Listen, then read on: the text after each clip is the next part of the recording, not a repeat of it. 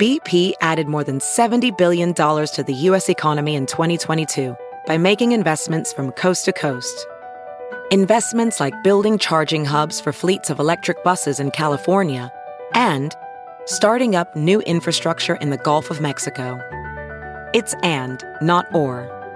See what doing both means for energy nationwide at bp.com slash investing in America. It's Kaley Cuoco for Priceline. Ready to go to your happy place for a happy price? Well, why didn't you say so? Just download the Priceline app right now and save up to 60% on hotels. So whether it's Cousin Kevin's Kazoo concert in Kansas City, go Kevin, or Becky's Bachelorette Bash in Bermuda, you never have to miss a trip ever again. So download the Priceline app today. Your savings are waiting. Go to your happy place for a happy price. Go to your happy price, Priceline. The following podcast is a Dear Media production. How do I ask my boss for a raise? I'm so jealous of my coworker's promotion. I just don't know what to do. Is there a good way to brag about my accomplishments? Careers are complicated, and there are so many hush hush topics we're told we can't talk about. That's why you have the Career Contessa podcast. I'm your host, Lauren McGoodwin, and each week I'm joined by experts to help you overcome your workplace woes with actionable advice that you can use today. Subscribe to the Career Contessa podcast and make progress in your career every Tuesday.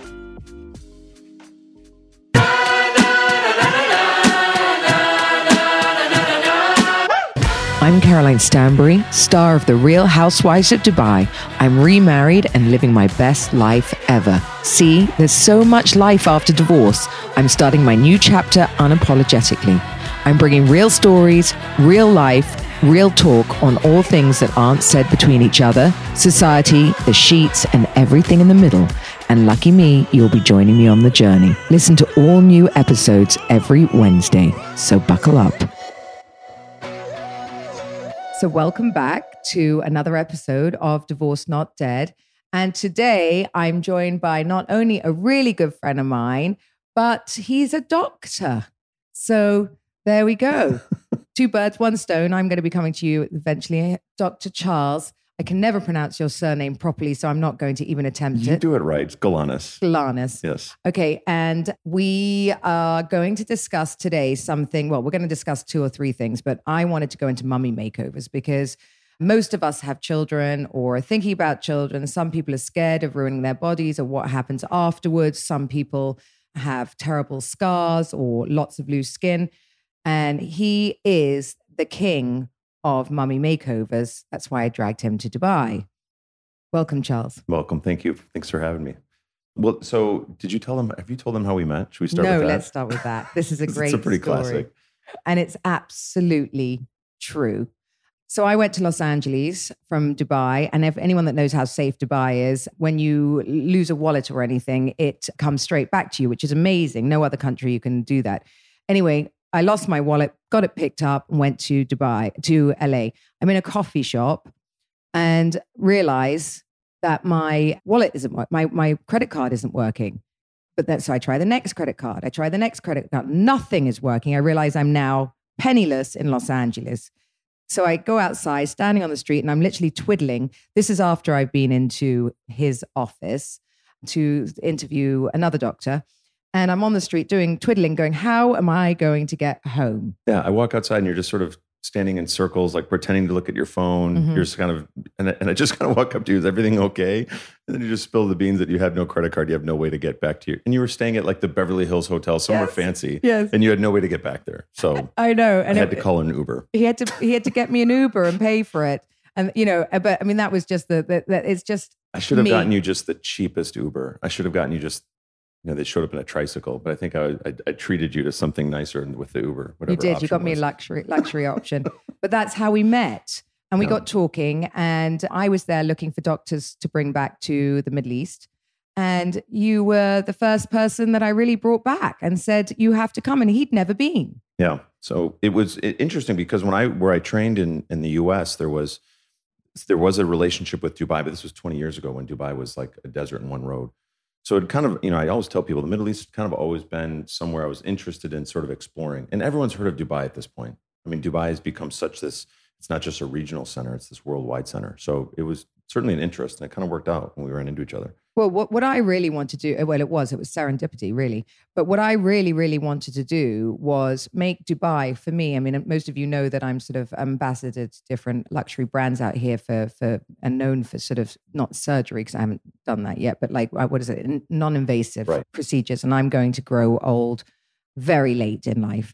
So, you know, I think Dubai is a perfect place to be make a plastic surgery hub, which is what I wanted to talk to Charles before about because there is no paparazzi here. There's nothing. So if you're a famous person and you want to come to the Middle East and have, a, you know, a facelift, a nose job, whatever it is, which you know you get chased around the UK with a hat on. Here, you can go to the beach and relax, and know nothing is going to happen to you, and no one's going to see you, and that's quite a liberating thing for people. Well, I think yeah, and I think Dubai. You know, people ask. There's a lot of doctors that now come to Dubai, and people ask all the time, "Why Dubai? Why has this become this place?" And I think it's a few things. I think Dubai has become a place synonymous with luxury. It is a place of incredible growth. I mean, the population has grown from a million to three million in just 20 years, and it's still growing. And I think when you have that growth and you have that sort of relationship with luxury, the beauty industry kind of follows with it. And so it's been something that's attracted not just patients, but also providers and providers from all over the world. So it has become not just a regional center. It's not just drawing from the Middle East. A lot of my patients here are from Europe or from places like Southeast Asia where Dubai is closer than Beverly Hills. And so it really has set its set its place on the map for that purpose. And I remember when we were discussing it, and when I started bringing um, doctors from LA, that the main concerns were people for people, and for the doctor was like, well, how am I going to do the aftercare for my patients if I'm coming in for a week or two and leaving, you know, and how are my patients going to feel? And actually, it's it's ac- we, we've come up with quite a great system now Yeah. where you do your consults over Zoom. And then, you know, by the time Charles lands, he's straight into the operating theater with you. And then you come out and he's got a team that he's trained that are here.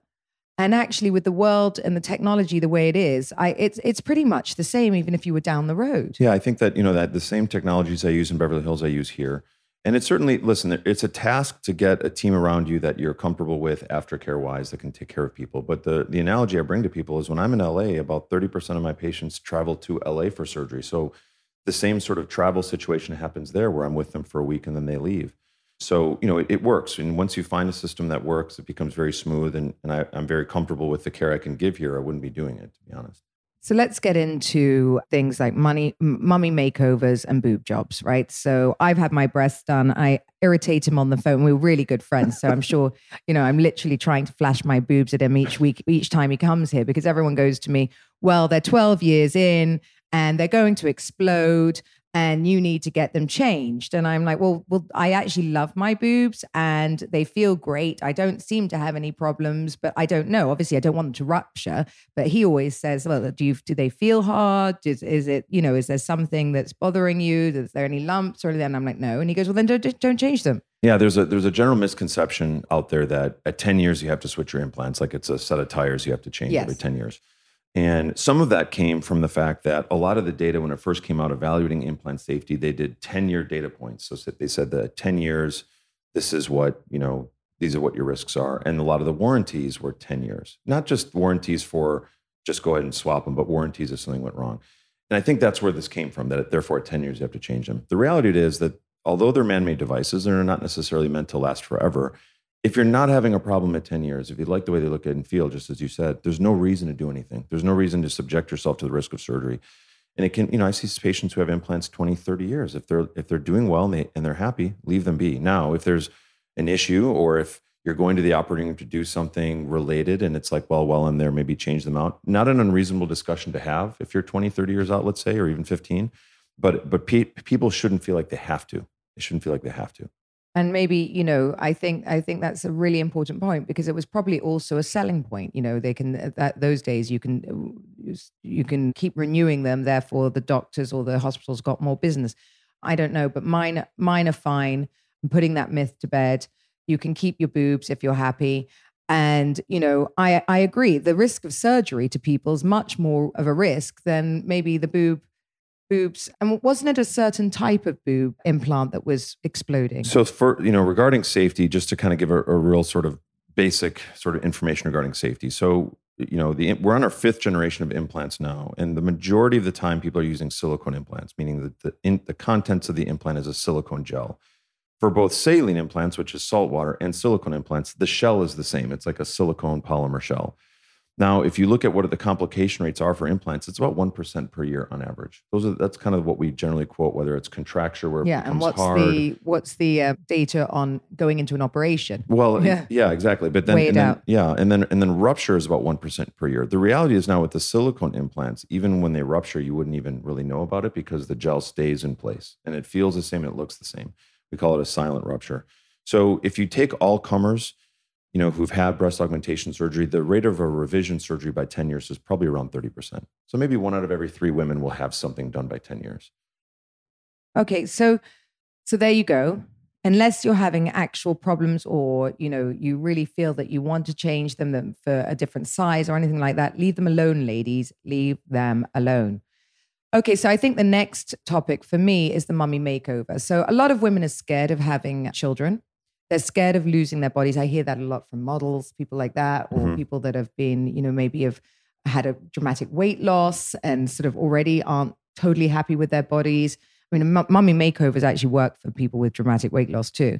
All of these things. What is a mummy makeover exactly? So it's a, you know it's kind of a catch-all term. It's not really a technical term, but basically it's it's usually related to a surgery meant to reverse the changes from pregnancy. So whether and in most commonly you're talking about the breast and the abdomen.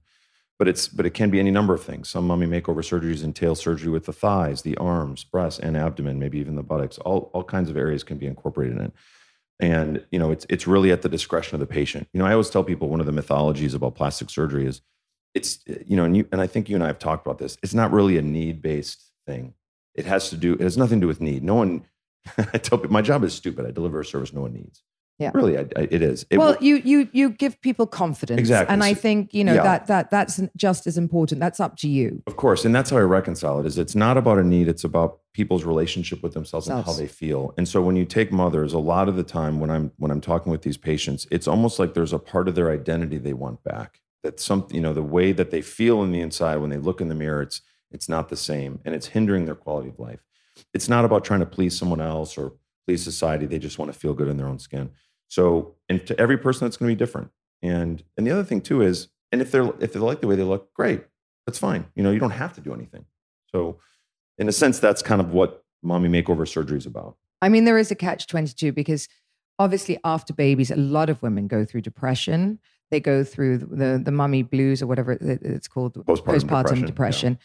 All of these things, and the you know you don't want to sort of operate on women. Then Correct. It's kind of like when you when you when you're in. Uh, everyone says don't change your style when you're pregnant. Don't change your hair color.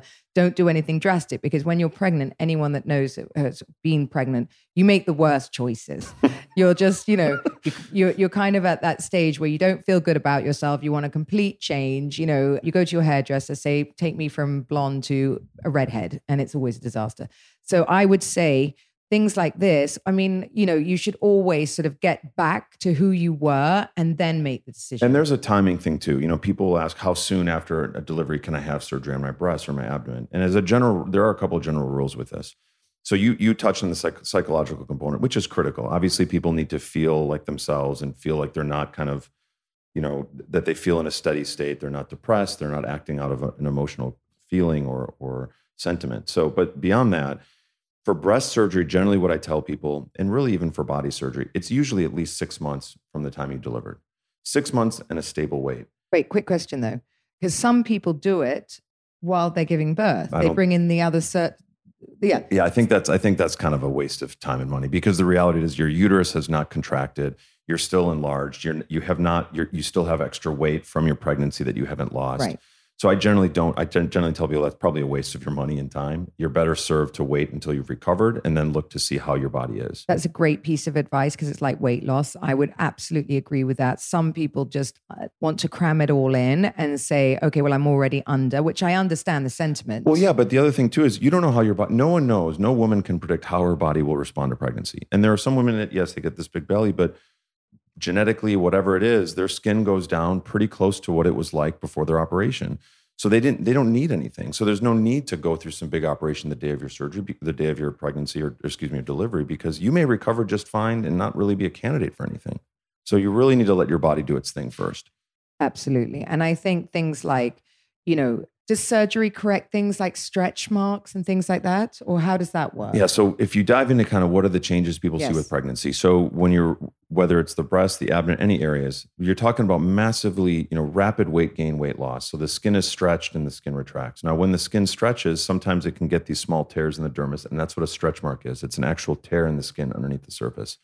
The early stretch marks, there may be some utility in certain things like microneedling, radiofrequency, some lasers to help it when they're early. But the reality is, once stretch marks has occurred, the only treatment for them is to cut them out.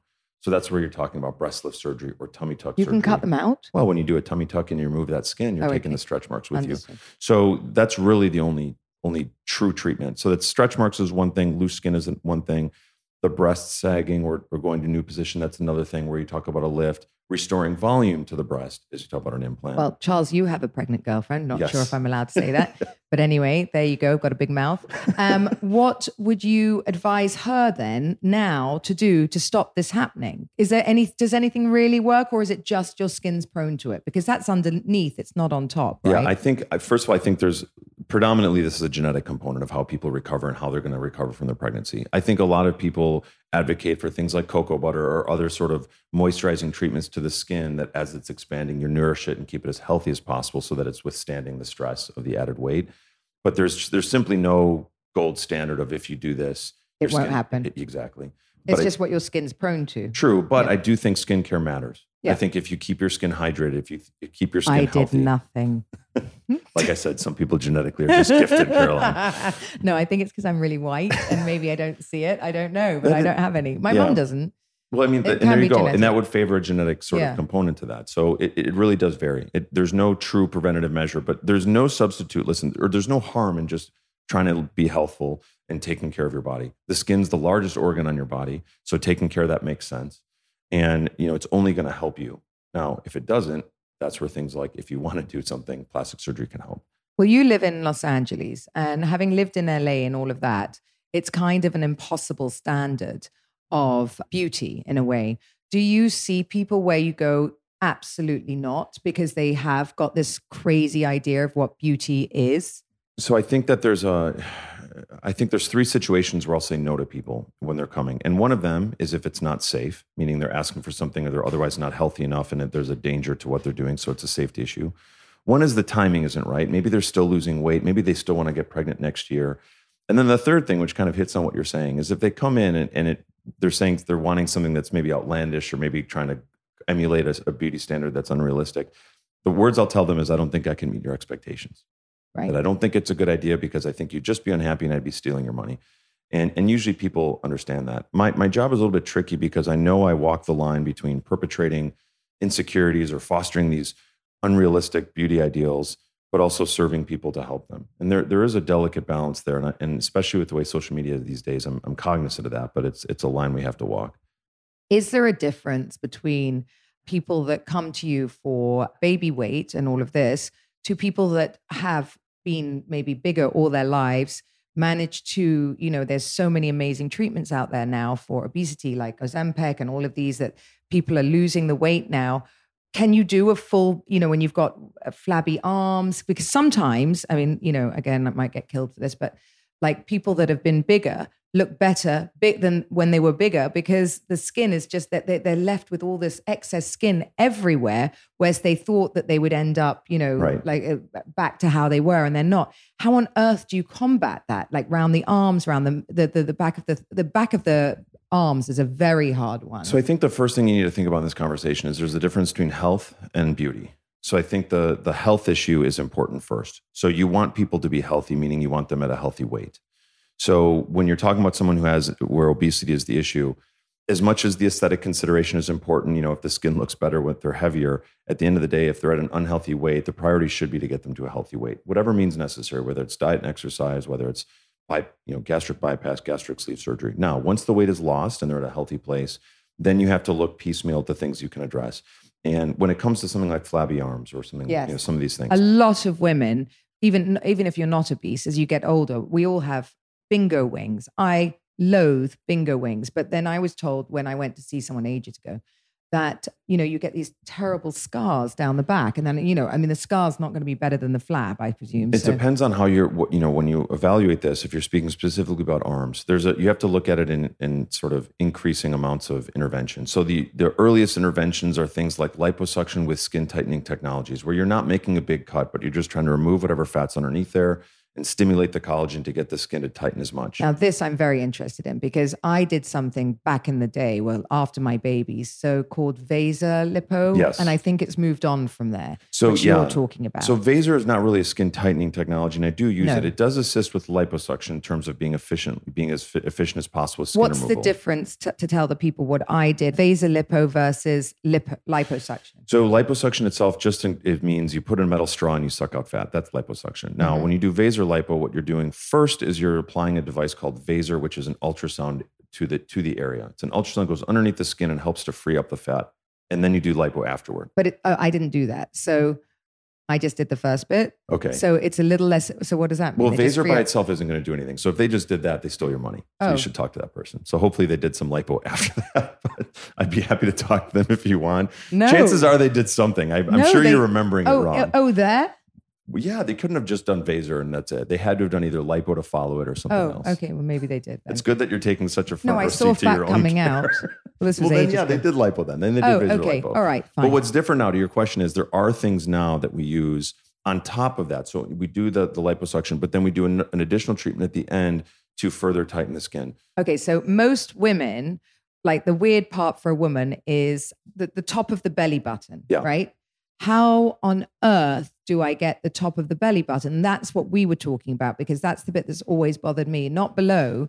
Because even if you take out fat around there, you, you've got this sort of like, I don't know, like it's not cellulite, but it looks a bit sort of So you're talking, I mean, basically, usually, are you talking about like the sad belly button where the, it's kind Yes, of sagging at the, the top? Yeah, they call it, call it the frowny belly button. and no, and the skin above above because Yes. of babies, Right, because you, your baby comes out like I had twins, so you can imagine. I mean, mine's not bad, but I can just see little dimples. So what you're talking about is skin excess skin laxity. Fundamentally, that's what you're dealing with. And so you know when when you're evaluating that as a surgeon or as, a, as an aesthetic provider, basically, you again you look at it sort of in in the in a sort of systematic way about what are the from least to most invasive things you can do.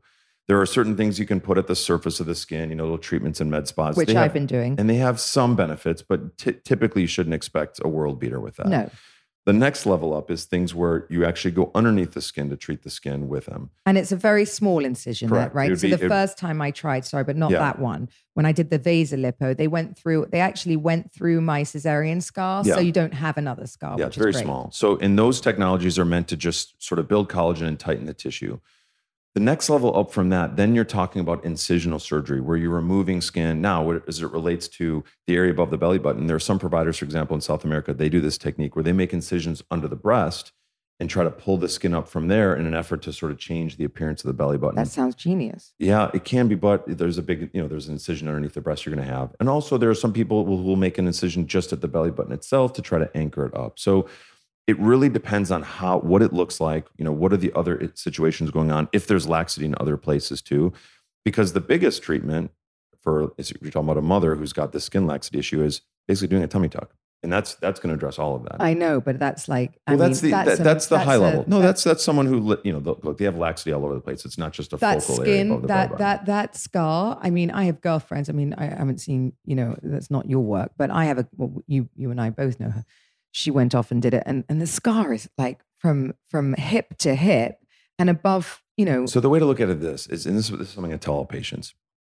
You have to you- you have to get to a point where not doing anything becomes intolerable, and you're willing to accept the scar. It's a trade off. Okay, now that you can't get around the fact that there's going to be a scar, but for these women, the scar is much more tolerable to them than staying with what they're dealing with outside of that. They Yes, can't wear a bikini. There's certain yeah. garments they can't wear. They don't feel, you know, they, they report not feeling as sexy. They, they report it affects their sex life at home. So for them, it's a fair trade off. Now, again, you have to be okay with that. You know, if I have patients who come in and say, I'm terrified of the scar, then I say, then don't do it. Wait, and you're going to get to either you're going to get to a point where you, the scar is acceptable or not. And until you get to that, don't do anything because you'll, you'll, if you, if you're that dreading the scar that much, you won't be happy. I mean, it is so much about women do this for women. Let's just make this clear. I mean, if you're I mean, married, most most men don't really want you to do these kind of surgeries. And, you know, it's about feeling good for yourself. So only you can make that decision, really, because the stuff that I wanted to do, I'm super glad that I've done. They're little, they're little improvements, but I don't want the scar. I've seen the scars. I wouldn't do the big, Then, you know. yeah, then then you shouldn't. And that's what I tell all people. And you know, at the end of the day, you just touched on something. What we do, I'm not in the beauty business, it's the confidence business. And if you look at what people talk about when they've had plastic surgery, or man or woman, any aesthetic treatment, they don't talk about what they look like. They talk about how they feel. Oh, I'm all for surgery. Yeah. I am not, as I said, going to grow old gracefully. I am going, I want to do everything Yeah. eventually. I'd like to do my face. I want to have one of those, like, you know, half my, half everything lifted up, my neck. You know, my husband is behind Well, the yeah, I was going to say, if you could see Sergio's face and all he this. doesn't want me to do anything. He says he's out by then, but I don't think so. It's a mark of a good man, though. Honestly, I, like when I when I see patients and they're there with their husband.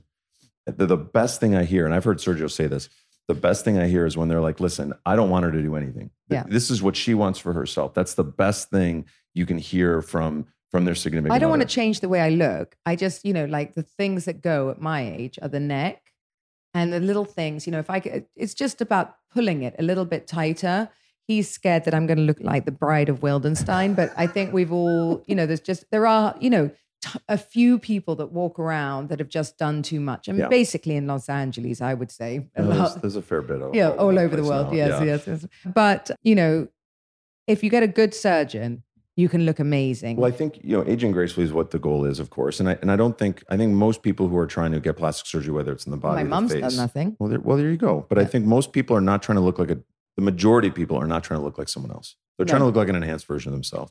And it, when you when you see someone who's trying to look like someone else, that's a red flag. That's a that's a situation where you have to have a real serious conversation with them about what are we trying to accomplish? What's the motivation here? Do you get a lot of girls that come in with pictures of celebrities? Sure, people will come in with goal photos, which is important because I do have to have a discussion with them about what's realistic and what isn't. And I also have to have a, I can tell you because some of those patients who they'll be bringing pictures of are my patients. And I'll be like, I can tell you that's not what, you know, I won't say this to them, but I will, I know That's that that's not what the person looks No. like. Okay. And so, you know, we have to sort of be careful if you're bringing in a doctored image and be like, this is what I want to look at, Mhm. look like. You have to be careful with that. So these are conversations we have with all of our patients. I mean, that is an added layer these days because with filters, Facetune, with the little body things that everyone does, it's it's super hard to know what's real and what's not. right. and what's atta- obtainable because we've all got used to seeing ourselves through a different lens really and and probably believe that we look like that Yeah. Well, I, I think it's, you know, the, at the end of the day, what I tell people is look, my goal is, is to get you in the direction that you want to go as far as I can with what your anatomy will allow me.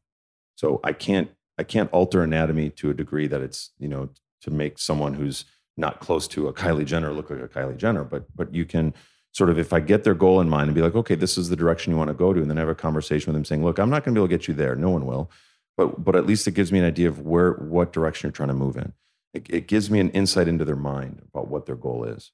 i personally love the things that i've done and i i'm very honest about my journey with things that i like to you know do so i'm i'm more as i said non-invasive right now but that's i definitely will go the other route eventually you know with sort of just fillers botox i put fillers and botox in my neck in my hands like anywhere i can fit them that will keep the skin stretched but maybe by the way and i I- you know i've been talking about this there's there's a point where you're better off melting all of that stuff and just and doing a mini you know a, a facelift at some point Yeah. because you know go on There is well, no, you're, you're you bring up a good point, and there is there was this rampant use of fillers, which maybe got a little bit out of hand in some places. Pillow some ways. face. yes, where it was basically overfilling, and, and it, it it was born of this idea that well, if you restore the volume, that'll lift, and that's just rubbish. You you know you can't put a cc of a gel in your face and think that's going to lift your jowls. Well, I think what happened to me also the fillers begin to migrate. Sure. So I had done like you know just all the lip lines above your lip, and it had migrated, so you kind of begin to look like a duck.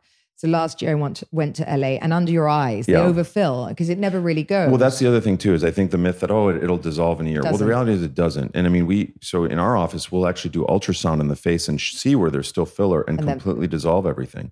So you know there there is this this feeling that oh well it's dissolved it's fine it's gone no it's not it's probably still there or you have you can even have remnant of some scar tissue Or it something that's- moves. of course so it, it is you have to be really judicious with filler you have to have a provider that understands the limits of what filler can do and when it's time to transition to something more invasive And I think, you know, like anyone, any face doctor says to you, you have to come back in like, you know, normally a year, or he has to do do that exactly that, melt it for you and then start again because he can't do a facelift around the shape of a face that's not your Right. face. Yeah. And if you're doing facelifts and you'll go in some of these people, you'll be digging this filler out. You'll find threads in there that were put in. You'll find all this stuff.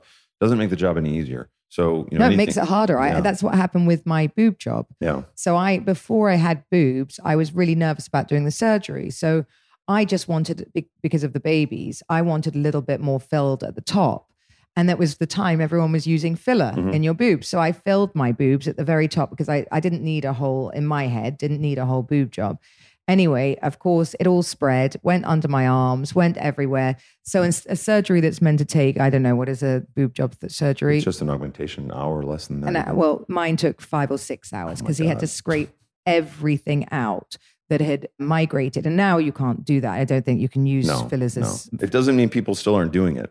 Oh, But you- really? yeah, but you can't. You shouldn't, and it's unsafe. People are doing that with the buttocks. There's been this rampant problem now where people had silicone or God knows whatever substance someone would pull from the garage and you know Yeah. doing it in a hotel room, No, and it's created a lot of problems. So you know, but we know now what's appropriate, what's safe, and what isn't. And also, you know, things like if you're going for a cancer checkup, you know, boob, what is it called? A Mammogram. mammogram. You know, they can't tell the lumps from from the silicone. Right. So, you know, that was another whole thing. I, you know, when I went for my mammogram, they're like, there was, I had lumps everywhere. Yeah, I think there's, you know, mammographers have gotten better with it at telling the difference. Unfortunately, not a lot of people are doing what you did back then. So you're a real trailblazer, Caroline. Thank you. But I think people now know, you know, it's what to steer clear from in that area. But it's still a problem. You're always going to have people on the fringe just trying to make a buck, doing things that are not appropriate, and you're going to see people that are looking for that cheap, quick fix that will do it. So it's always going to be a problem in aesthetics. And It's also, you know, what you do is is it's it's mind blowing, really, because I think what people don't understand when he does a you know full body makeover, how many hours is that for you in a surgery? Well, if I'm doing one of the bigger ones, it can be, you know, eight, nine hours if I'm doing a lot of different areas all at once. and I've seen it. I've no, not you, but I've seen how much physical energy goes into doing liposuction. It is quite brutal to watch. And it was funny because when I was going to LA to interview doctors, Uh, some of the big names are quite, you know, getting on the older side. So they brought, you know, they would bring in, doc, you know, people like Dr. Charles who are young and they know what they're doing, but they have, you know, much more energy. You need to have real strength to do this because you've got to break down the fat. It's Yeah. it's actually unbelievable to watch. It's a little brutal. I mean, I, I I think I underestimated it, but it'll be there's days because I operate three days a week, and there's certainly nights where I get where I get done, and it you, it feels like a hangover. I mean, there are some Yeah. days when you're done with it, your body's just aching, and you want to just lay down. So, you know, I, I joke with people now that my fitness is not as much a vanity exercise anymore as it's that so I can keep on working because it's sort of I need to be in shape to do my job. no, I believe it. Remember when I met you, the other doctor said to me, "I can't, I can't do it anymore. Yeah. It's too, it's too many hours." And I understand that because I think you, you people just think you sort of put in this tube and suck out the fat. It's just, wouldn't that be great? it would be great. yeah. I remember I took Sergio for one thing to, to get my face. What was I doing in my face? Bright eye, I think. And he passed out cold at the brutality of just a needle. Men are men are the worst. I mean, this happens all the time. I had a I had a guy come in who had had stitches put in the ER, and just taking his stitches out, he passed out in the in the office. No way. Yeah, men are men. We we tend to be babies when it comes to not- everything. not just when it comes to everything, of Charles. Yeah. Yes, yes. Well, I don't know about everything, but certainly surgical and medical stuff. I mean, hilarious. And what would you do if your your your girlfriend comes to you and says, "I want a mummy makeover"? After, could you operate on her or not? It's a good question. You know, I've you know we've talked about it. I I don't I don't know. I mean, I would never whatever she wants for herself. I mean, from my standpoint, I would never. It's up whatever she wants for herself. I, I would never say, "Hey, you should do X, Y, or Z." If if it's No, something that she really wanted, it? I know. I don't know. I really don't. I like I've operated on girlfriends in the past. yes. I have. Oh, you have. I, Okay. once, I should say. Must be but, very weird. but now it's th- this is different. This She's the mother of your child. Yeah, Yeah. I don't. I just I feel like there's something kind of. I'd feel like an asshole, sort Yeah, of. Yeah, but then how would you put her into another doctor's office? I would be like, find, no, I'm going to do it another way. Someone that I gonna do it." trust. I just, but I mean, me, me being there and sort of doing it, just I, I'd feel like kind of a scumbag. I don't know. It just, I have, I have a hard, and it's not. Listen, I'm not judging people that do that, but I, I feel like I would rather separate myself from that. I get that. I Okay. could understand that. I don't know. We'll find out, I guess. But I mean, I think all of these things. So these are all such new, new technologies. They really are. Yeah. And they they they are so much safer. I think that people now are walking. You can walk into surgery a lot more easily than you could before. I think the biggest thing, look, if, if you're if you're talking to your listeners about who are thinking about this, they're and they're kind of at that point. The first step is making the decision that you want to do it, and then the second step is finding someone who's qualified and that you trust. And and that that I think is the biggest step to get over. Ideally, if you have someone who's went through the process, who had a good experience, you can go through a friend. But otherwise, I think social media has become a dominant platform where people find a provider, and that's it's a reasonable place to start. You know, you can look at what someone's body of work is. You might even get a flavor of their personality if they use social media, you know, well themselves, where they're showing that. And then you go on the consults, and it, a lot of it, I think, comes down to maybe this was your experience. It comes down to a feeling when you find that person. Do you have a good rapport? Do you feel like they understand what you're saying? They understand your goals and they're on your side.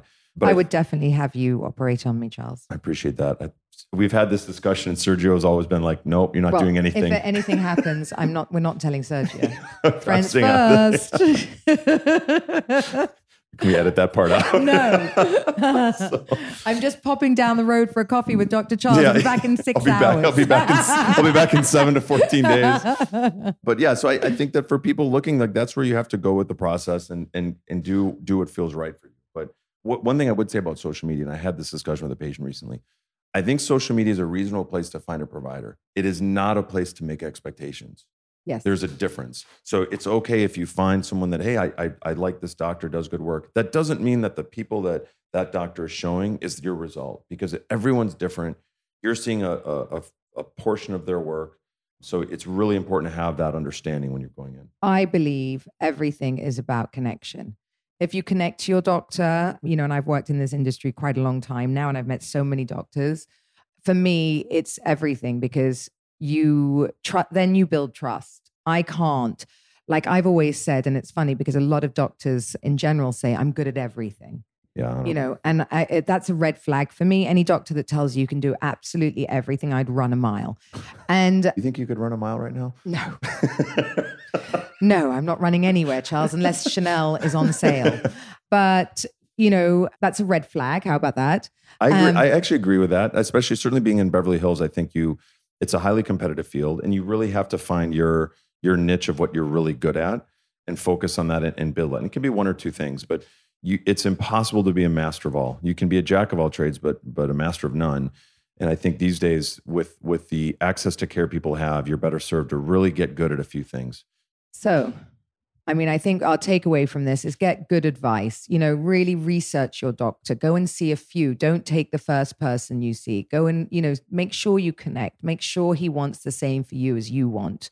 You know make sure that you see the before and afters of other people. Make sure he sees your body what else would you say I would say make sure that it's you're ready to take that that plunge. Make sure that you've kind of thought it through. You're in a stable place emotionally. You feel like your body is in a stable place. If it's a mummy makeover, that you've you're far enough out of your pregnancy, your weight is stabilized. You feel you're in a healthy spot, as healthy as you can get, and you're just in a good mindset for it. And I think, you know, that's another thing. When you hit my age, say you're not doing it for children and you're just doing it for weight loss, or you're doing it because your, your body isn't what it used to be. Women in their, where am I, 40, I suppose after 43, I found it very hard to lose weight. And some of us, like, you know, I had done IVF and all of these things. So it was really difficult for me. And if you have proper issues like that and you've really thought about it, this is an amazing alternative for people. It, it really is. It's not that painful. For I mean, I didn't find things like this that's just painful. And I find that if you gives you the confidence, it's worth every penny. And I and one other thing I would add to that too is there are patients who are stuck. Maybe it's at a certain weight, Yes. and then and so there's two ways to go about this. Either you lose the weight and you get to your best shape, and then you have Oh, your it's the surgery. pocket of fat. The Right. pockets you cannot shift, Correct. and you'll never be able to shift. But also there are people where, where they're just kind of stuck where they are for whatever reason. And then they, and I've seen this happen. And then they have the surgery, they invest in themselves and it, and it's the jump start. What it Yeah. does is they, they dramatically kind of- Motivates you. yeah, they dramatically sort of change their, their lifestyle choices and they take a great result and make it excellent on their own. So you'll, I'll see them at three months, they look great, but at 12 months, they look incredible. And it's because of the work they put in. So it works both ways. It can really change people's sort of approach to life. So if you're thinking about it, these are the considerations I would take in. Really look at it, you know, and come. You can look at Dr. Charles on. I guess Instagram would be the easiest way. Yes. Charles Galanis, MD. Spell it, please. Well, you know how to spell Charles. And yes, I can spell Charles. G A L A N I S M D. Check him out, ladies. He's amazing. Thank you for listening to another episode of Divorced Not Dead.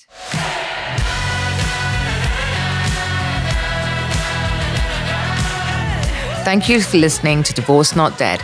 Tune in next Wednesday for a new episode. Don't forget to subscribe, rate, and review. We'd love to hear from you. Follow me on social media at, at Caroline Stanbury for all the behind the scene action.